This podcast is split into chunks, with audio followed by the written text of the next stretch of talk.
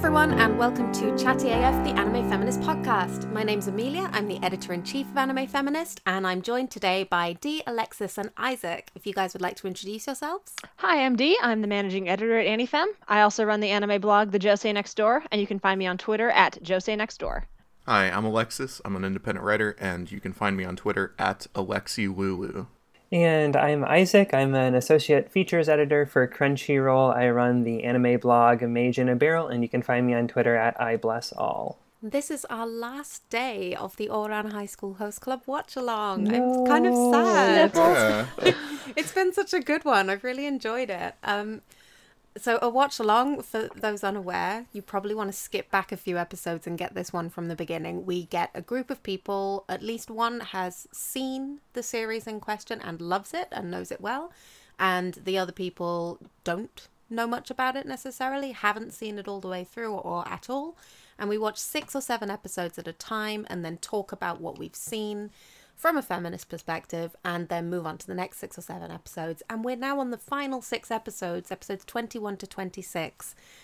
And it's been such a great experience this one. I've enjoyed it so much. I really i knew i would but it's been so pleasant. And i'm a little bit sad that we have to say goodbye to it. And i got to the end and i immediately started googling the manga. So hopefully i can have words with my library this week and just get hold of that.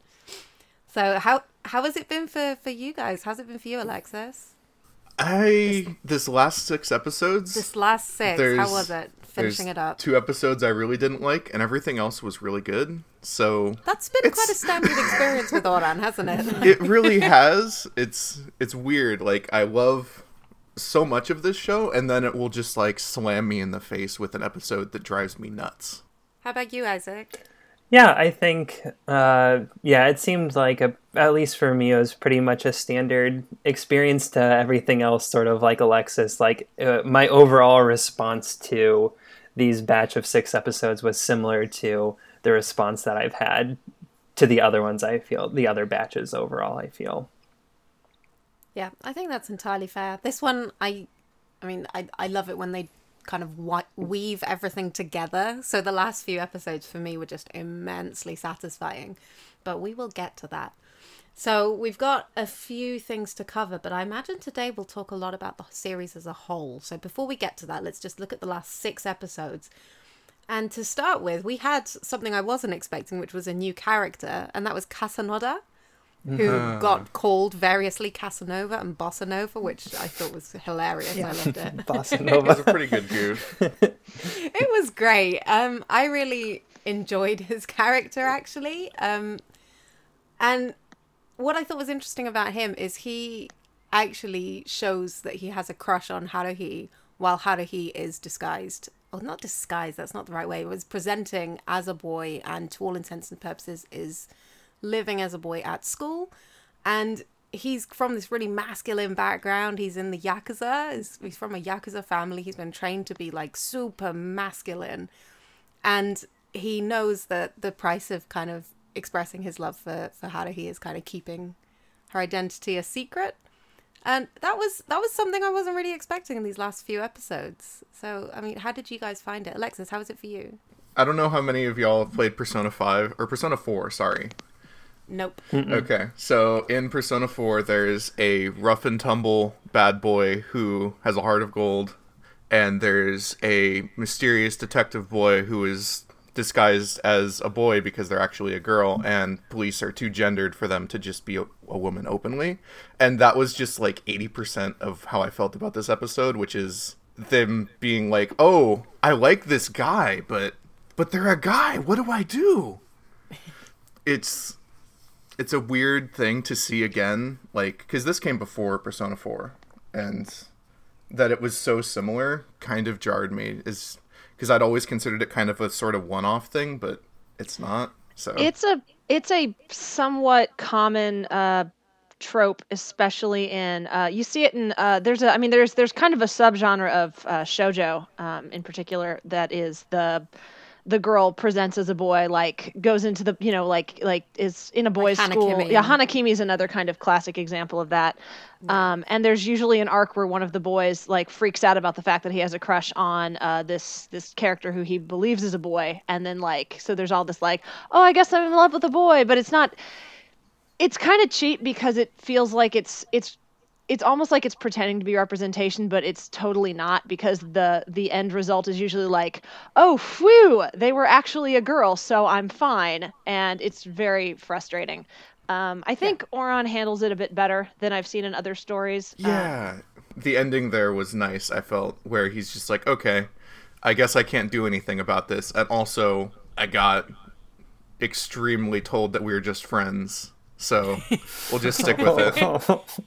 I was so glad they didn't use the word friend zone. Like I, I don't know how widely used it was when the subtitles were made, but I was so grateful. Yeah, definitely.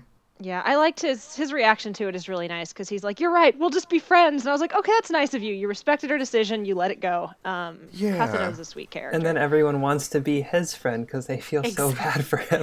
Haruhi becomes his lovely item, which is a really, a really sweet way to end his his arc. Yeah. Um, I think I like this one a bit more because there wasn't like for a start, he blushes at everyone. It's really cute. Yeah. so cute. they make a point that he's just like really easily embarrassed. Mm-hmm. And so when we see him kind of responding to Haruhi earlier, you can't see I'm doing kind of air quotes for responding to.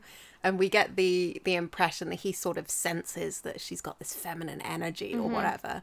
Um, but he he kind of also does that when he's talking to the guy who works for him, and he also does that when he's talking to Mori, and like he seems to be just really easily easily flustered. Um, so it didn't feel like he was they they fell into that um, pitfall where yeah he's attracted to her when she's presenting as a boy, and then when he finds out that she's biologically a girl, he's then then it's allowed to be a crush. It's more like he's he responds to multiple people, and she's just the one he kind of falls for, if that makes sense. Yeah.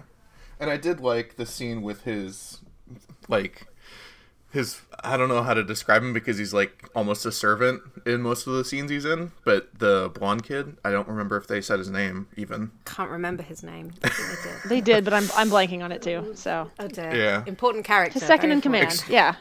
Yeah, extremely And important. as soon as she, as soon as he showed up on screen, and he's got this really pretty face and long hair, and I was like, "You're gonna recur." Oh, I did. I did type viciously into my notes when he showed, "Who is this cute boy?"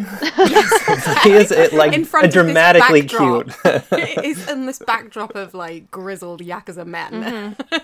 yeah. he just shows up with his broom. Yeah, I think Kasanoda is another nice touch on that kind of. Um, we talked about this. I think the last time we really talked about this was with Nekozawa. Is that idea of like tearing back those sort of expected archetypes and appearances, and and getting a chance to actually know somebody. And so the fact that Kasanoda is one of the most moe characters in the series, despite you know being raised to be like a rough and tough, traditionally masculine, aggressive yakuza dude, is is a again, it's a really nice reversal. Um, I am a little bit uncomfortable by the fetish, by the fetish, uh, fetish. Oh my god! Somebody else say this word for me. Fetishization. Thank you. Um, I could not get that out. I'm on it. I got your back. Uh, the way the way the girls in the club start to like squee over Yeah. Kasanoda and Haruhi uh, is a bit discomforting. Uh, part of me is like, well, you know, this was 2007, and at least they're not grossed out. At least they're like, oh, it's so cute. I'm like, that's maybe that's progress, but watching it now, Yeah. it, it has that that kind of sense of like fetishizing BL, and it's uh, it's yeah, uncomfortable. Yeah. I I think. this was a time when yaoi paddles were still on sale at conventions, right? This was yeah. Probably, yeah. this sure was a time. Uh, It was definitely was- a time, and it kind of goes back to um, the last episode we were on. I talked about how there's like four types of women on this show, and it goes straight into that. And it's like, man, it's rough to see again. I kind of hope they dropped it, but the the one thing about his kind of especially episode 22 which is where the episode where the host club are trying to like help him mm-hmm. Be able to make more friends is they do the same thing that they've done with other characters in the past like they did with Nekozawa which is kind of where I thought you were going Dee but where they try to reform him again via archetypes and mm-hmm. they like use these like here's the like sort of like box that you have to but that's okay so you don't fit into this like gangster character box that you're in. Um, so let's put you in a different one and none of those works. And then we get the little side story at the end where the cute broom boy shows up and is like yeah you i was like out on the street and you like took me in which is like such a cute like a nice way to rep to like illuminate what his character actually is and who he actually mm-hmm. is in a person.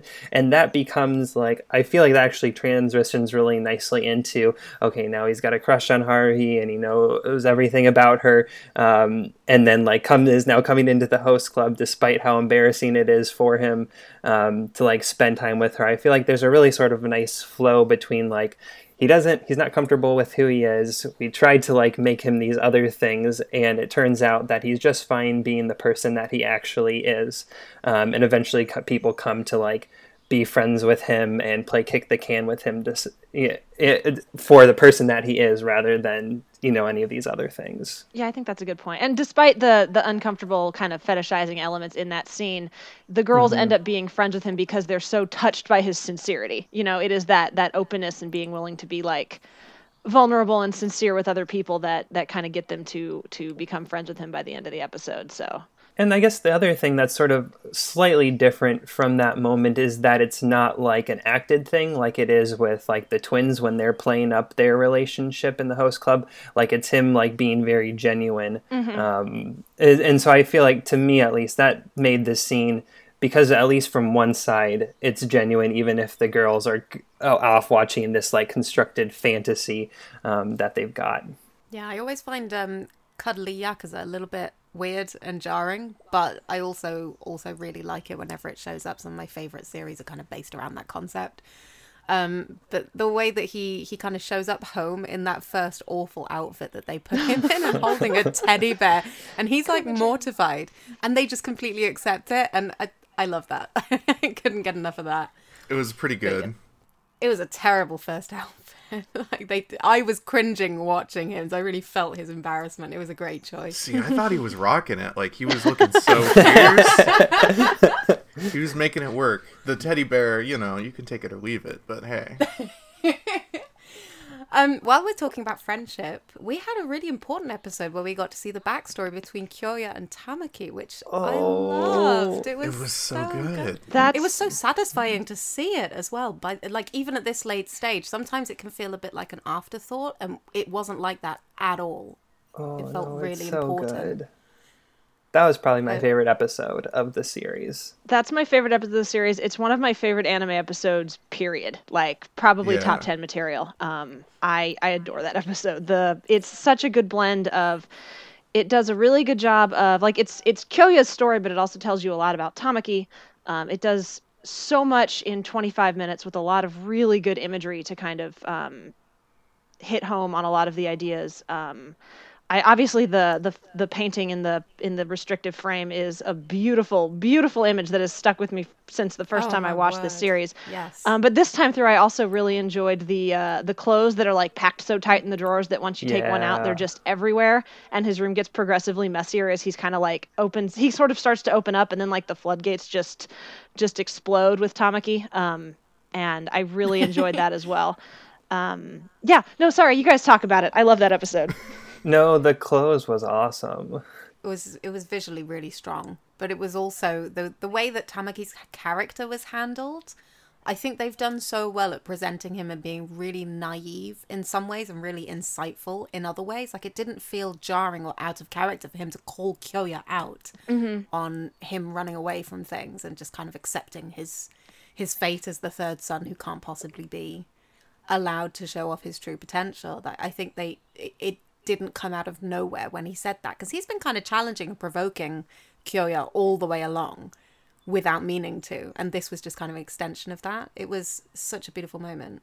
Yeah and all those uh, moments that we've seen of tamaki like having kind of these moments of of insight into sort of what people really want or need that we've seen like with the map with the doctor really early on in the series and other moments since then i think this fits it slots really naturally in because of um, the way that they've they've kind of constructed that as part of his character previously. Yeah, Tamaki's. I mean, he's so hard on sleeve sincere that I think that he's he has a little bit of being able to kind of see the the honesty and genuineness in other people, and he also is so focused on uh, what can I do to make somebody else happy. So he's very keyed into like like again he can be really oblivious to a lot of things, and especially his own feelings, but uh, he with other people he gets a really good sense of whether or not they're they're you know happy with where they are right now. And with Kyoya, he definitely senses that he's not, and kind of um, in his own sort of easygoing, optimistic way, kind of pushes him to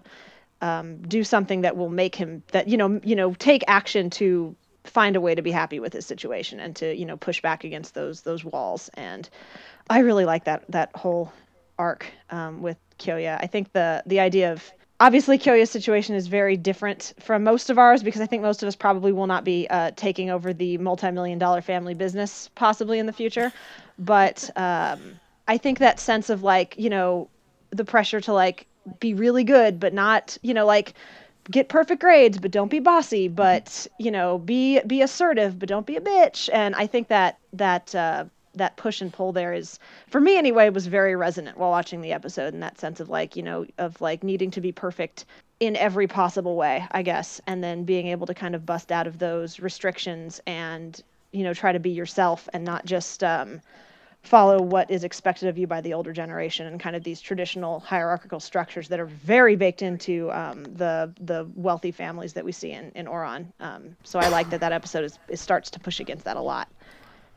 Yeah. But I like that they introduced that in those final stages. Like in the last few episodes, you really get a sense for the kind of responsibilities that they have ahead of them. And I've been a bit I've I've not been as won over by the kind of fantasy world that the host club allows for these students, where you walk in and they're all in costumes, and it's like, okay, here we go. It's it's always felt a little bit gimmicky to me, a little bit hollow, but these last few episodes where you see that, well, they make it really really clear, like you won't get to choose your path in life, you won't get to choose your romantic partner necessarily, you won't get to choose how far you can go in your chosen career, you won't get to choose that career. Um, and so giving them this freedom at this time is like really important. And it it did kind of balance that out for me and it uh, it gave the host club some kind of real world grounding in a way. And i mean that's completely resonant with japanese society where you have you have this kind of pressure cooker in high school where people are really working towards getting into university and then when people get to university, it's kind of commonly accepted okay, this is your chance to really be free, be independent, do what you want, enjoy that freedom because once you get into the working world, that's done. So it's kind of a, a smaller version of that where they have this society where they can be really free and the understanding is that once they turn 18 that's it they're going to be kind of following the family path mm-hmm. and that's even earlier than the, the kind of usual Japanese person would face it, where at least they've got a few years of university or college first. Yeah, and um, Emil, so. you might know more about this than I do. Um, the the way Ouran certainly presents it is that these these kind of traditional hierarchical familial structures are more prevalent in um, these sort of like founded families that have this long history of um, almost like you know dating back to like nobility um, whereas you know you have Haruhi's family, which is a lot, which is not a tra- uh, is a, sort of a non-traditional family structure. She has a lot more freedom to kind of you know choose the path, and she ends she is following her mom, but it's a decision she intentionally made um, because she you know genuinely admires her. Um, and so I think this the anime in particular, the manga is a little bit um, nicer about the the traditional families, but I think the anime in particular is really kind of, it feels to me like it's sort of aggressively pushing back against those those traditional like boundaries and and that sense of that lack of freedom and is sort of trying to give its characters um, more of a kind of uh, modern egalitarian future. Does that make sense? Yeah, and I think the the way like especially with for example Kyoya's kind of like final master stroke in the final episode where we find out that he's bought his father's company basically for the purposes of keeping Tamaki um, in the host club and then gives it back to him again. And his father says something like you know he showed me that he could have it if he wanted to and then told me he didn't want it. Um, i think yeah it, it, slots in really nicely and really strongly into exactly what you're talking about. Actually what was key for me for that was um, at the very end when the, the fathers are kind of fighting over who, who which of their sons gets to marry harry. And like that the fact that she would be a desirable partner for one of their sons when we've seen both of them presented as very strictly following kind of the family line like that felt really meaningful even though obviously it should be Haruhi's choice really. And she's like, i'm very excited to see where that goes when i eventually get to read the manga. Um can we can we talk a little bit about Tamaki and Haruhi? Yeah. I'm like super excited to. oh my goodness. I was so like I got to the end and I think it went it worked really well. I think as an ending you feel like there is a future for Tamaki and Haruhi, but it didn't feel like they had to shut down the other connections that she's made with people like Hikaru. Um, who also very obviously has a crush on her, and that felt a little bit unresolved. But at the same time, it was kind of considering where they stepped away from the story, it felt like the right time. It didn't feel like a loose end, as it were. It was just, yeah, this is the point in Haruhi's life where she has people interested in her and she's not necessarily returning that. Um, and it, it felt like a really good way to to end, end a love triangle in the anime and it just made me want to read the manga i just got to the end and was like where is the manga need to read more so how, how was it for for you guys was everyone kind of supporting tamaki and haruhi along the way or was who are you uh, Yes. with with small reservations, namely just his weird daddy thing, I was fine with it. like, I get the the daddy construction as his found family thing, but like also it's 2018. Hearing someone say daddy so many times Ugh. is not great. it's a lot it's a lot Oh, what did you guys think about that scene? I think it's episode 23 where um where he's like watching um Bossa Nova Casanova Kun um like ta- like sit on the couch with Haruhi and he like has that like he walks over as a robot, he like totally fails and then he like goes on kind of that longer discussion about like saying like oh well what are these feelings if they're not like the feelings of that a parent has for a daughter? Um, which i thought i was like oh they like are putting something actually in the text which i know we had theorized something similar to that um, in previous episodes of this podcast about like well you know it's sort of we get the sense you know it's not like some sort of like play acting thing but he's just like actually like that's the framework that he has available to him to slot in his feelings. Um, and that to see the show actually like lay that out i was well i was not expecting that. What did you guys make of that? I liked that because um, back in the Halloween episode, which we haven't really talked about, um, they kind of got into the idea of this constructed magic spell that he's cast over the host club to make them all kind of go along with his mommy and daddy and kids thing. And I really appreciated them kind of returning to that hey, what is this actually and what's going to happen when this breaks down? And I felt like it was cool to see break. i was so glad they did that there's definitely a sense in these in these last episodes that you know we've built we've they've they've constructed this family but um kaoru in particular is is very um kind of aware of of the other characters feelings and so he he can get this he gets the sense that hikaru has a crush on haruhi and i think he sort of realizes that tamaki has a crush on haruhi and so he has this fear of well what happens when we inevitably have to move on to the next step? Like we can't stay in this this cinderella like ball uh, fantasy state forever um, you know until the day it becomes a pumpkin is the name of the episode which is very good. And yeah i think so i think there's a lot of that that sense of that kind of anxiety and uncertainty in these in these last few episodes of like that sense of when you've built relationships that you really care about but you know people do change and your feelings for people will kind of shift and adjust as you go forward. And you know how do you how do you adjust with those um, so that you know nobody gets sort of left behind or unhappy about it? Um, and i don't think the series fu- is able to fully resolve that but i think there are some nice pins kind of put in the end with tamaki sort of having kind of some moments of being like maybe i've been inconsiderate to people and then um, Haruhi, you know, vocalizing finally that feeling that we we got at the halfway point, which is that she genuinely enjoys being in the host club, and but for her to like actually say that to him and ask him to come back um, to their family uh, is, I think, a really nice way of sort of showing that you know the relationships probably will shift and change going forward, um, but that they've developed this really kind of firm, close knit uh, family. Like they have, their, they do have their own bonds, even if it's not like a blood relative bond and that you know they're going to be okay going forward. I think the last episode does a nice job of kind of showcasing that. The only issue I had with the episode, like, I love the fact that Casanova calls, um, he calls Tamaki out, and he's like, "Well, how are you, her father? Like, what are you blood related? Are you are you dating her mother? Like, what's Yeah. going on?" um, I thought that was great, and I enjoyed the fact that Tamaki was like really confused by it. But at the same time, it felt like a bit much to kind of expect that this guy who lived in France until he was 14 was not actually kind of in the sheltered environment that some of the others were, perhaps. Just had no conception of what he might be feeling. Like it feels believable for Hikaru because his his experience of kind of human relationships in general has been so distorted by his relationship with Kaoru being as intense as it is but for Tamaki, I don't know. It felt like it felt like a little bit much.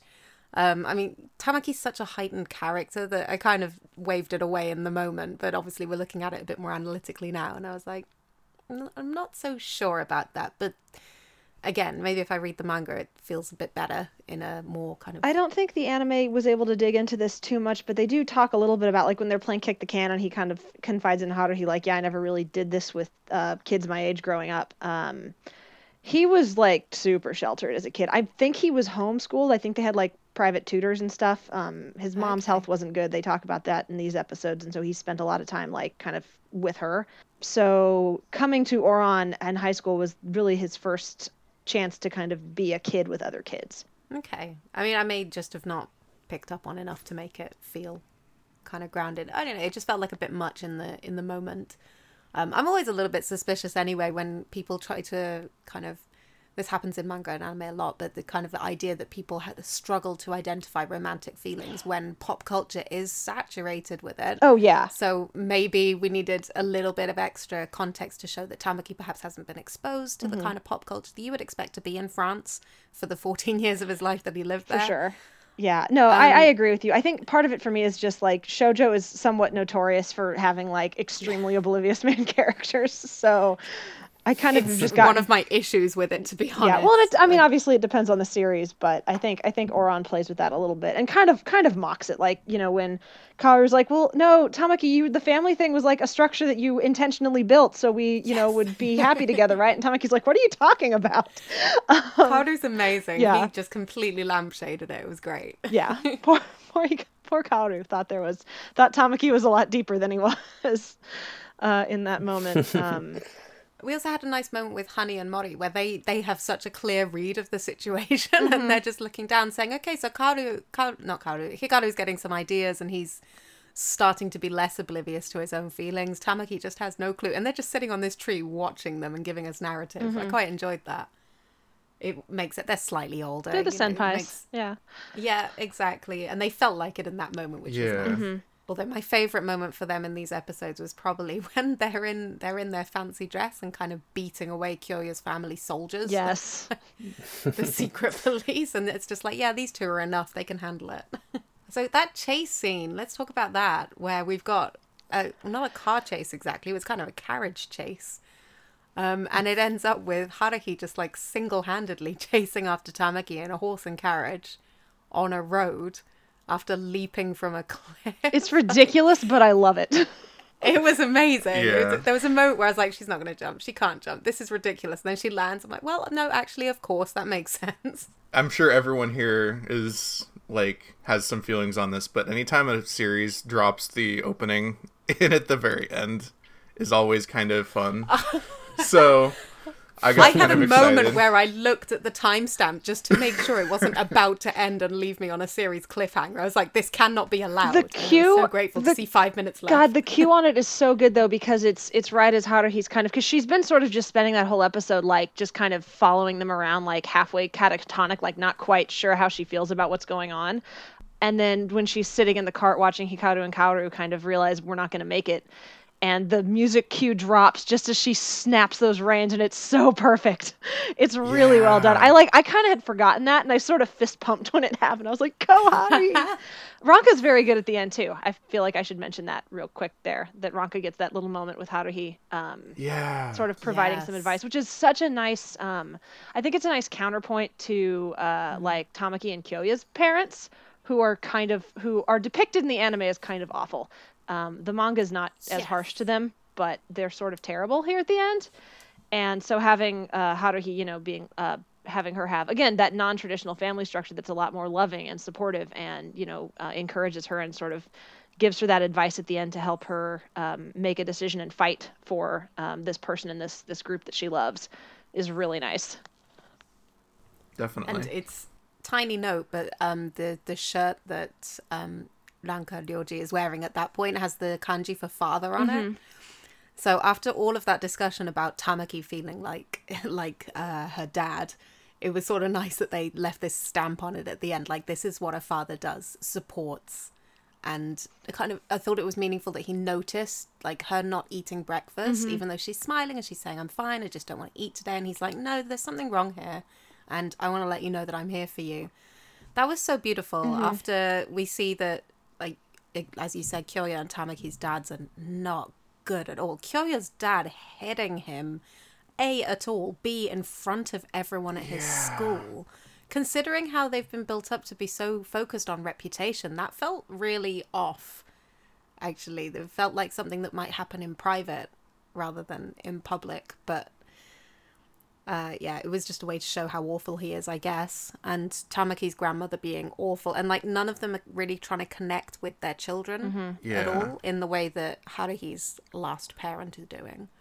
Yeah, the moment with Kyoya's dad is especially odd considering how later on he's like, "Oh yeah, I've been planning on giving the company to him anyways because he has done, you know, more than I expected." And it, uh, I felt like I guess a little bit like the show tried to have it have it both ways, where he's like a terrible a terrible father, but also secretly like Pulling for him. actually really really loves Kyoya and is supporting him. So yeah, I'm kind of with you, um, Amelia, in that that all didn't quite work for me. Yeah, it was it was just strange that they do it in public when I mean, for example, we've got this whole scene where Kyoya's dad kind of says to him, "Make friends with the Suo heir and like be his friend because I want to impress his or I want to like his father's important basically and I need to be in good standing with his father so you making friends with his son is useful." And then in front of Tamaki's dad, he hits his son. Like that doesn't seem right. That doesn't seem right at all. Yeah. It's weird. It was suitably dramatic though, especially since I think the moment before that we've got what was it? Something quite soft happening before that that you think is going to last for longer. Something relating to Tamaki. I can't remember exactly. And then just instantly the whole tone shifts and the focus to Kyoya. And Kyoya's just like, yeah, I expected it.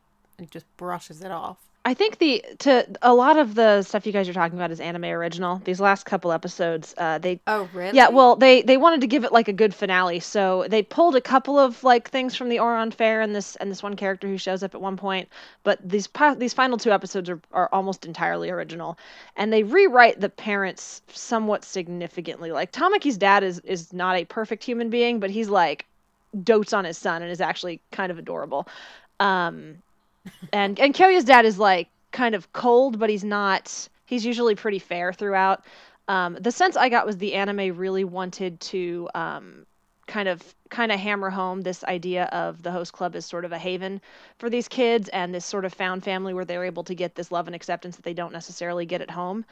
Um, and I, so I think the anime sort of played up the parents uh, of the host club themselves being uh, kind of terrible to to yeah to to highlight um, how important the host club is to them. So I think that's why it was done. But it, if you do go on to read the manga, and I encourage you to because I do like the manga, there's certain things about it that I have some slight issues with, but for the most part, it's enjoyable. You'll you'll get more of the parents in there. They're not nearly as um, harshly written as they are here. Oh yeah, that reminds me. Actually, we haven't talked about um, the girl who is named after a pastry at Oh, all. man. Who is sort of like the mechanism Eclair. Oh, for Claire. um, yeah, yeah, for all of this. Um, she felt so flimsy. She's not so much a character as she is a plot point.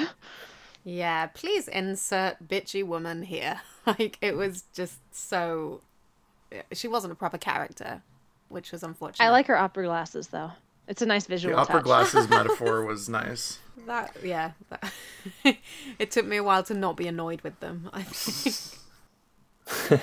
um.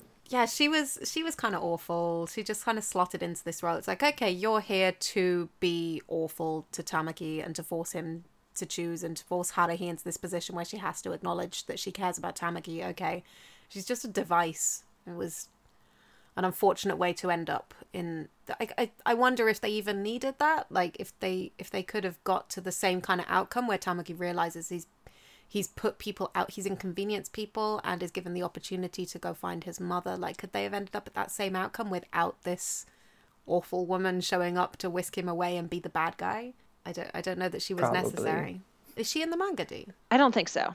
Um, I don't. If there's there's a character who she's sort of they take some elements of her, but I don't think her. I don't think she's Eclair. And the um, God, this it's it's hard to talk about without spoiling stuff in the manga, and I don't really want to do that. Um, please yeah. the end of the manga, whether by accident or because Hatori just really liked what the anime did here, there are some similarities, but Eclair herself is not is not a character. The the manga, I think, again, it was like a two parter thing, and where they just kind of had to very quickly throw in kind of an obstacle figure, um, and so I don't think they did as good a job with her as the again the manga does a really nice job of kind of humanizing everybody even some of the kind of terrible characters. And i think this this final arc in the anime is a lot more focused on the host club banding together to save their leader kind of thing. And because of that um, they don't they don't focus as much on humanizing the the sort of antagonist figures that show up in these final couple episodes here no that makes sense and that that's exactly how it feels but I do, I, she's I just love injected Haruhi in. showing up to save Tamaki so much at the end there that I'm kind of like, eh, she's not a great character, but this is fun. go Haruhi, go. So that moment It is nice to see that because I I've seen like a scene like that many times before, but it's almost always like the girl who is being is the one who has to tragically leave, and the boy races after her. So it's nice to see that reversed for once, especially with the dramatic carriage and all of that. I was going to say, and especially with someone like Haruhi, who's kind of been sort of reticent about, you know, really like taking an active role uh, in the host club, even even though we've known for a while that she's that she's en- enjoys herself there. Um, so for her to have that moment where, again, on her dad's advice of like, you know, you can't you can't change everything, but the things that you do have control over, like, be willing to fight for them, and it's such a nice another nice visual touch that she rips off that wig and the fancy overcoat and you know meets him very kind of honestly as herself and is able to to reach to reach him that way. And I think that's ah, it's just good. It's just good stuff. Again, it's ridiculous, I love but I'm that into so it. much. Yeah. But when the fact that I agree with you, the fact that she took off the wig and she took off the kind of outer layer of her dress, the one with all the frills on, and so you have Haruhi looking exactly as she normally does, but just happening to be in a dress, and then the fact that she was allowed to stay that way for the final scene with all of the host club guests around so that her secret is kind of out i think like that felt really right to me to end it in that place where she's she is there as haruhi she's not there as like haruhi the host but she's also not there as haruhi dressed up as a girl Yeah, or Haruhi, as they yeah, put it. Haruhi, the the girl that that uh, the some of the host club In boys like Tamaki would kind of envision in the past. Um, yes but they, and but we've seen her in dresses. Like it's not like she's not like she's not opposed to wearing dresses. Um, no sometimes. no no So but being at school and in a dress Yeah. and in the host club environment and in a dress but not dressing up yeah, like a like a kind that- of casual looking, fairly simple dress, the kind of thing that we've seen Haruhi Yeah. wear in the past. Yeah. Right. It felt so good to end the series in that space because I talked in a previous episode about how I I kind of wanted it not I wanted her to feel more grounded in her identity at school mm-hmm. and that felt like a great way to do it. Like I was kind of hoping for there to be a bit of a reveal where they talk about the fact that Haruhi-kun isn't a boy and they'd maybe have a bit of re- reaction to it. Um, but it's okay. That's just me loving to suck the drama out of every situation. so but it felt like a really good satisfying ending it reminded me a little bit actually of um, boys over flowers and that's that's something i felt a few moments throughout the series um, I hope with I hope with fewer predatory boys, from my understanding of, of fewer Boys Over predatory Flowers. boys have you not read it No, or seen it? everything I've I've the bits and pieces I've caught about it, and some of the scenes I've seen have made me realize it's not probably a show for me. Um, yeah that's fair yeah, that's fair but sorry, but go ahead with the comparison for sure. No, no, no. It's it's um something that has just come up a few times for me while I've been watching the entire thing. And at the very end, there we do have a scene in the. I mean, my my biggest point of reference is actually the drama because it was out when I lived in Japan, um, which dates me a little bit there.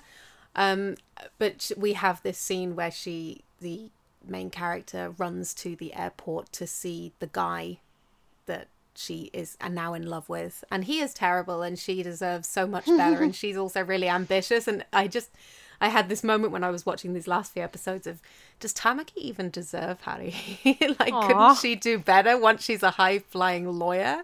I, I don't know. That's the kind of training that Boys Over Flowers has got me to, to think that way because um, Domyoji is just the worst. Like, the main guy and love interest of that is just the worst. He is awful. And he gets a bit better when he's with the the protagonist, but it's it's not great. Yeah. Even then. And Tamaki is fantastic, but at the same time, we know how amazing Haruhi is, and at the end her amazingness is being acknowledged by everyone. So But I, I- do wonder if she could have a better future. But I think this, I think the last stretch episodes, especially the the kind of flashback ones we see with the twins and with Kyoya, um, give us a better sense of uh of who Tamaki is too, and that you know sort of his his good qualities. And again, I we talked about this a little bit last week. I think you do see him moving a little bit in this final stretch towards being more self aware and conscientious. Like um, when Kasanoda shows up and the twins are like.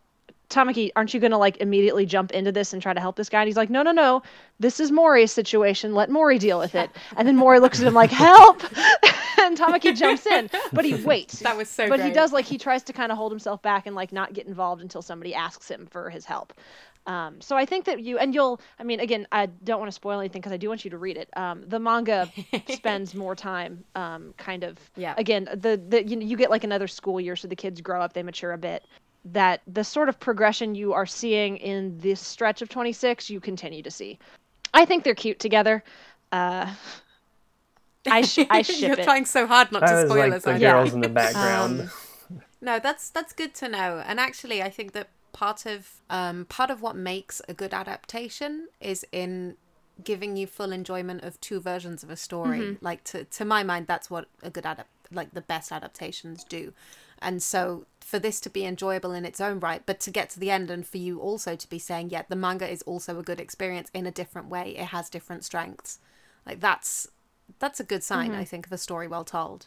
So I think we should probably talk about the about Ouran as a whole and how we've responded to it compared to what we expected. So we we talked at the beginning about our impressions of of the series, and now we've made it to the end. What what do you think about it now compared to then? Isaac, how about you?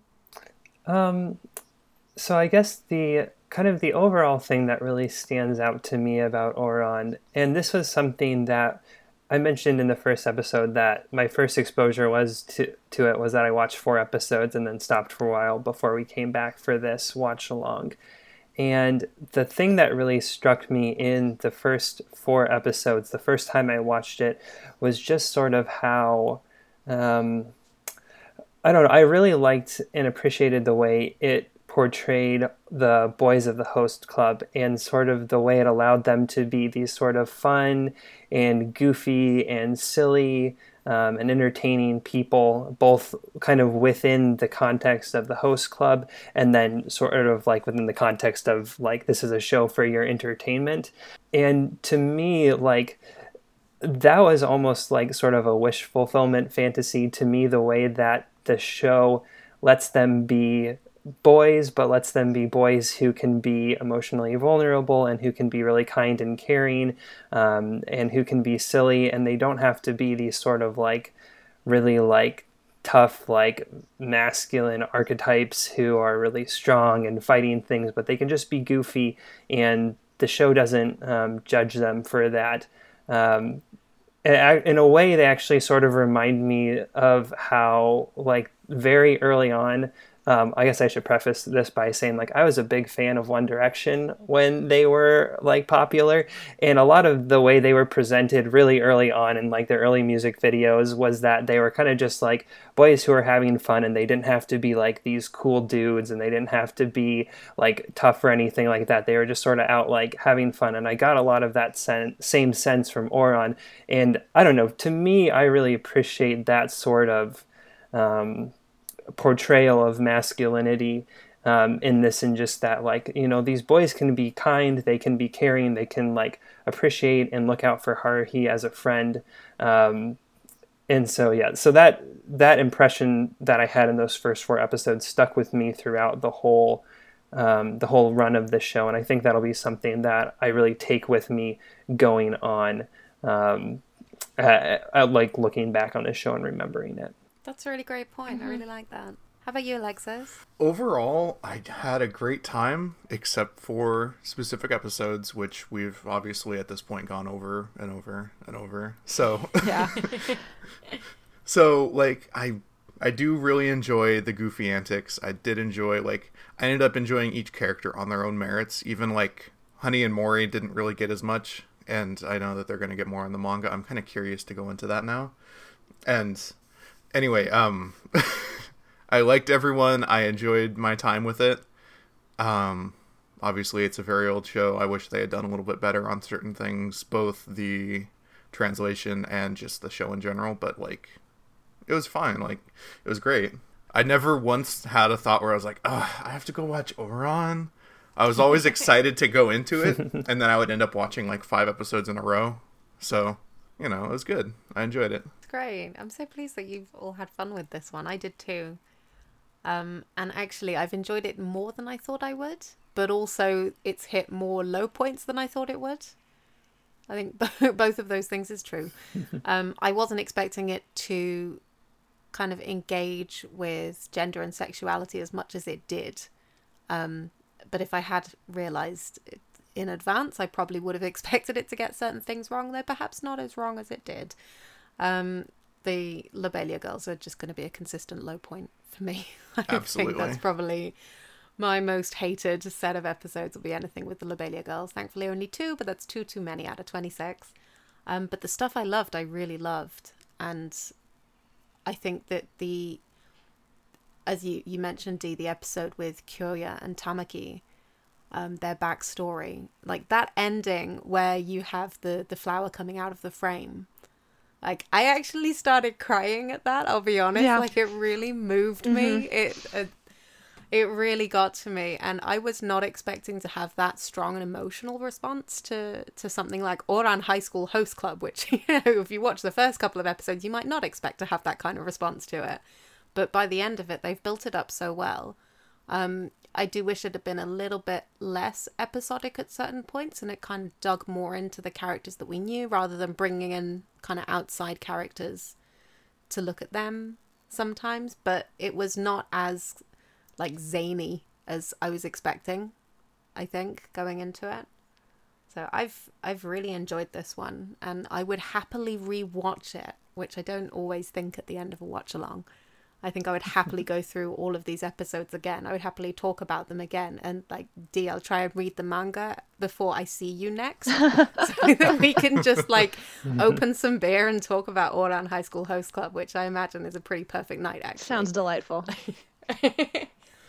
So Dee, how has it been for you, like listening to us talk about this series that you love so much? It's been really nice. I, I told you after the first one, when we first started it, I had not seen it all the way through for a while, and so there was a part mm. of me that was like, "Oh God, what if it's aged much more poorly than I thought?" Because I knew really the yeah. three episodes that in my head I was like, "Oh, these are the bad ones." They're still the bad ones, like, and it's pretty much those three.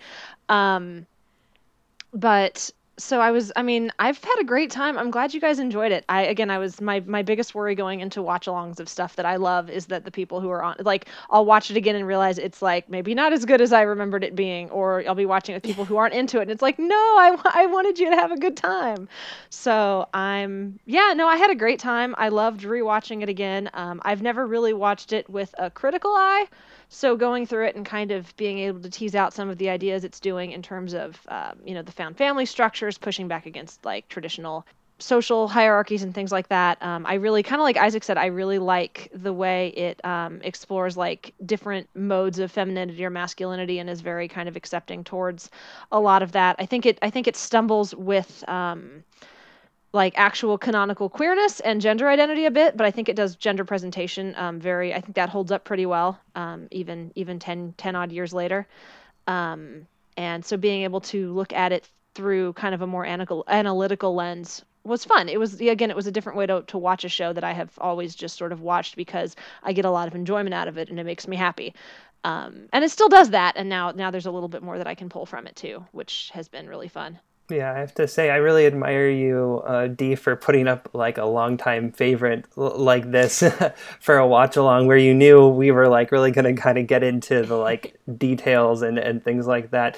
To me, that's always like a very uh, scary prospect. So I, I, I applaud you for your willingness to go there with something that you that you've loved. Yeah.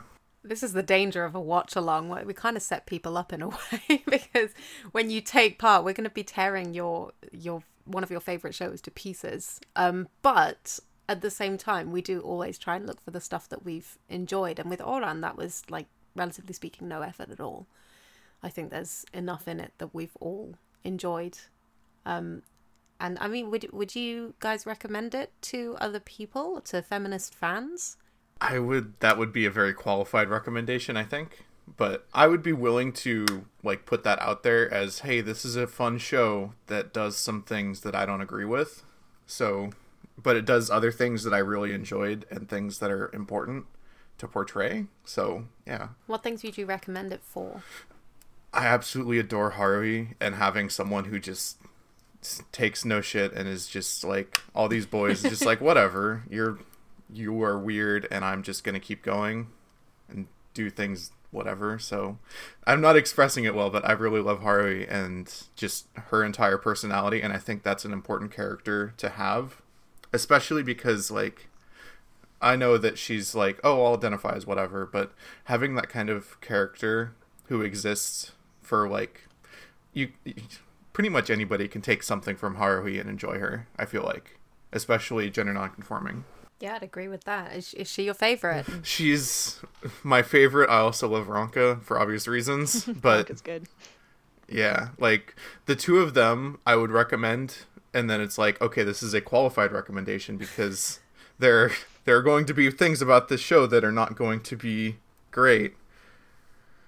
Like, because remind me again, we talked about the dub um, last time or the time before. Mm-hmm. What were they using for um, Ranka for the slur they used in the uh, the subs. They use the slur a couple of times. They don't use it as consistently. A lot of the time, they just say transvestite. Um, they say the full word. Um, Just. but they do use it sometimes. Yeah, it's that's to me the biggest caveat is the translation.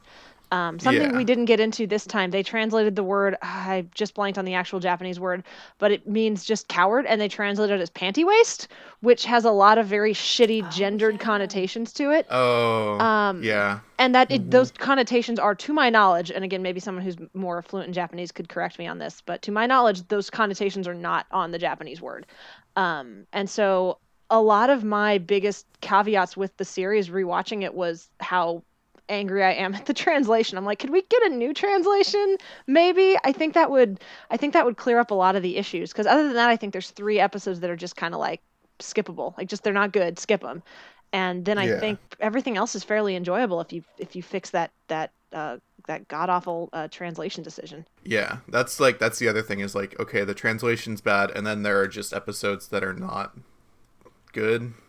Zuka Yeah. Club. So Yeah, it would be a qualified recommendation, but I would absolutely like put that out there to someone I feel like would enjoy or would get something out of it. How about you, Isaac? Yeah, I think yeah, definitely a qualified recommendation. I would recommend it for all of the lead characters. And then I guess the other thing that I think that the show does that is sort of important for being this kind of show, being a show in as a, in the genre of being like a reverse harem is I know we've talked about the host club and I know some of you guys aren't super keen on it. I actually really like the host club and I like all of the in host club like when they're actually doing host club activities. I like those antics and I like the in general I like the excuse me, the girls in the background who are always like, "Ooh, sticky," and like really just like like have the little heart spinning. Um, because I think what it does is it allows like all these girl characters who aren't really defined, but they're just sort of like uh, background mass that's always there. Um, it, it allows them to kind of be indulgent in their fantasies and to be entertained um, by these boys. And I don't think the show ever really judges them for that. And for a show in this genre where sort of you know, uh, in terms of like what you would expect, they were making this show for um, the audience they were making this show for. I feel like the show validates like less particularly female viewers for and says to them you know like it's okay for you to like have your own fantasies and to be entertained by kind of this silly genre um, and we're not going to judge you for that. And obviously as we've talked about there are things that the background girls in the show go for um, or fetishize that aren't great. Um, so obviously, you know, there's a qualification there, but I think overall the way that the show validates um, specifically a female audience and says like it's okay for you to have your own like fantasies and to enjoy this genre too. I think um, you know the host club is like a really kind of mutually agreed upon consensual mm-hmm. experience, and it validates all the people involved. And I think that I think that's important. Um, and I really I really appreciate that about the show. Yeah, I think that's an important point because actually they we see that the um, girls in the school have the same, they face the same situation as these boys who are heirs to the company and that they don't get to choose their own path. And unfortunately, the character through which that's expressed is um, Eclair. So they had a real opportunity to kind of humanize that, to humanize Eclair and kind of show. There's a moment where Tamaki says, like, how do you feel? You know, you've just been told to get married to a guy you've just met. Are you really okay with that? And that's the only kind of glimpse we get of the fact that that's actually not an ideal situation. So the host club is really a space where these young women who may not get to choose their own partners can indulge in their fantasies as you say without judgment. And I I appreciated that more in the last episodes because they put it in context because they made these these people's lives outside of the school. They gave a bit more context there. They gave a bit more grounding. And so from that point, I was much more kind of comfortable with it, I guess, much more understanding of it. It's not like I was uncomfortable before, but it always felt gimmicky, like I said. And it didn't really feel that way in the last few episodes. It felt much more like a refuge. It felt much more uh, important and meaningful to these people. Yeah, I, we we talked about that a little bit in the first watch along too, I think, and we never quite went back to it. So I'm glad I'm glad you guys kind of circled us back to that as well. Um, I think yeah, I think the that sense of the sort of or, of the host club as being kind of a playground. Um, like you said, we're both both sides are sort of are sort of mutually agreeing to um, to kind of partake in this game um, without any without judgment on either side, and you know it's okay to kind of indulge in that fantasy. But at the same time, the series over the course of these 26 episodes, we see that they're that there is a real, uh, you know, a quote unquote reality to these characters as well. Um, and so it's it's that sense of like, you know, you can enjoy the you can enjoy the fantasy, the fiction, as long as like both parties are kind of in on it. But then also being aware that there is that there is a real world where these where those elements are not going to be that simplistic, or you know, people are more complex than that. And so I think that I think that that rewards a rewatch in some ways. Is you'll you if you go back and you watch some of the early episodes and, and knowing the the history of the characters and kind of how they're how they're using the host club to kind of work through their own um, you know adolescent anxieties or um, hangups or what have you. Um, and yeah so I, I, think you're right. I think a lot of that is built into the story as well. What a great show. Okay I, I unless anybody has anything to add i think we can wrap it up there. No i think that's it.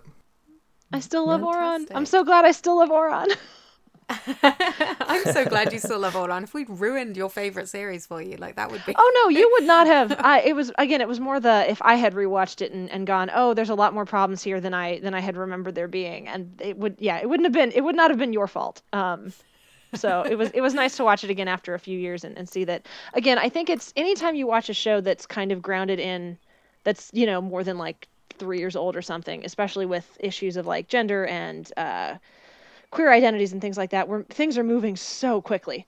Um, so shows start to date themselves very fast. Um, so I think that anytime you watch, I mean, we talked about this with the Fushigi Yugi watch long that I did with uh, Caitlin and Vrai last year. Um, I think I think there's a certain point where you do kind of need to ground when you recommend it to people. You do kind of need to ground them in. Well, this is when it was written. This is kind of what the you know the cultural situation was at the time. It's doing some things that are progressive for the time, but maybe don't hold up because we have moved forward very quickly um, which is good. Like that's a good thing. It's you know in a way it's good that Ouran um, is dating itself a little bit, even even though it's only been you know maybe ten years. Um, It's dating itself because it engaged at all, right? Yeah, It's- and that's that's also part of it too. Is I would much rather a show try and and mess up here and there um, than not try at all. Um, especially when I think I think Ouran does get does get quite a few things right when it comes to again um, pushing back against like traditional ideas about masculinity and femininity and kind of letting the characters um, sort of um, exist on a kind of a spectrum of presentation um, a lot better than um, a lot of shows at the time were doing and even a lot of shows nowadays do. So yeah, I think as long as you, I think it's again like you guys said with some caveats, and then is um, one of those series that you do kind of want to ground it in the time that it was um, made. But if you if you go into it with that knowledge, I think that you can you can still have a really good time with it. yeah, that makes perfect sense. I'm glad you. I'm glad you still like Yeah, it. Yeah, I'm glad you guys liked it. This was fun. Thanks for thanks for joining me um, as I walked walked down this as I opened those doors again. How's that to Music Room Three? Thank you, thank you to all of you. I mean, it's it is a commitment. Watch alongs are a big commitment. Like they're at least four sessions, um, and it it does take up a chunk of time to watch the show and then to discuss it, and it is very much appreciated because I think the perspectives that we get out of watch alongs are really valuable. I think to revisit something from for Dee to revisit while we're going to it for the first time with a fresh perspective, like I think that's such a great dynamic. I absolutely love Yeah. it. So I really love hosting these. Yeah, and I loved your all of your perspective and takes on it were, were really different, and you guys brought up some points that I hadn't necessarily thought of. So that was that was great. Thank you all three of you for joining, for for for opening those doors with me. Um, To Music Room 3. Uh, And we will continue doing more watch alongs. So, just to do a bit of housekeeping then to wrap up. If you'd like to see more of our work, you can find that on uh, animefeminist.com. If you'd like to find us on Twitter, we're there at animefeminist. We're on Facebook, facebook.com slash animefem. And we have a Tumblr, animefeminist.tumblr.com. We also have a Patreon, patreon.com slash animefeminist, which is how we pay all of our writers, contributors, editors, administrators. Everyone gets paid through our Patreon. And we're always looking for more funding so that we can do more projects, create more content, pay more creators. Lots of ambitious plans. So please go to patreon.com slash animefeminist. Send us a dollar a month. That's all it takes. It all adds up. Um, or if you send us $5 a month to continue our work, you also get access to our exclusive Anime Feminist Discord server, which is kind of like a chat room where you can talk about anime, manga, Japan, anything unrelated, um, but from a feminist perspective without having to go through Feminism 101. So thank you so much to Alexis, Isaac, and Dee. This has been such a great experience. And listeners, please let us know which watch along you'd like us to do in the future. go forth, find your lovely items, and we'll catch you next time. How was that? Yes, was I that was- good? nice. I would just had like my hands over my mouth to stop laughing. That was brilliant.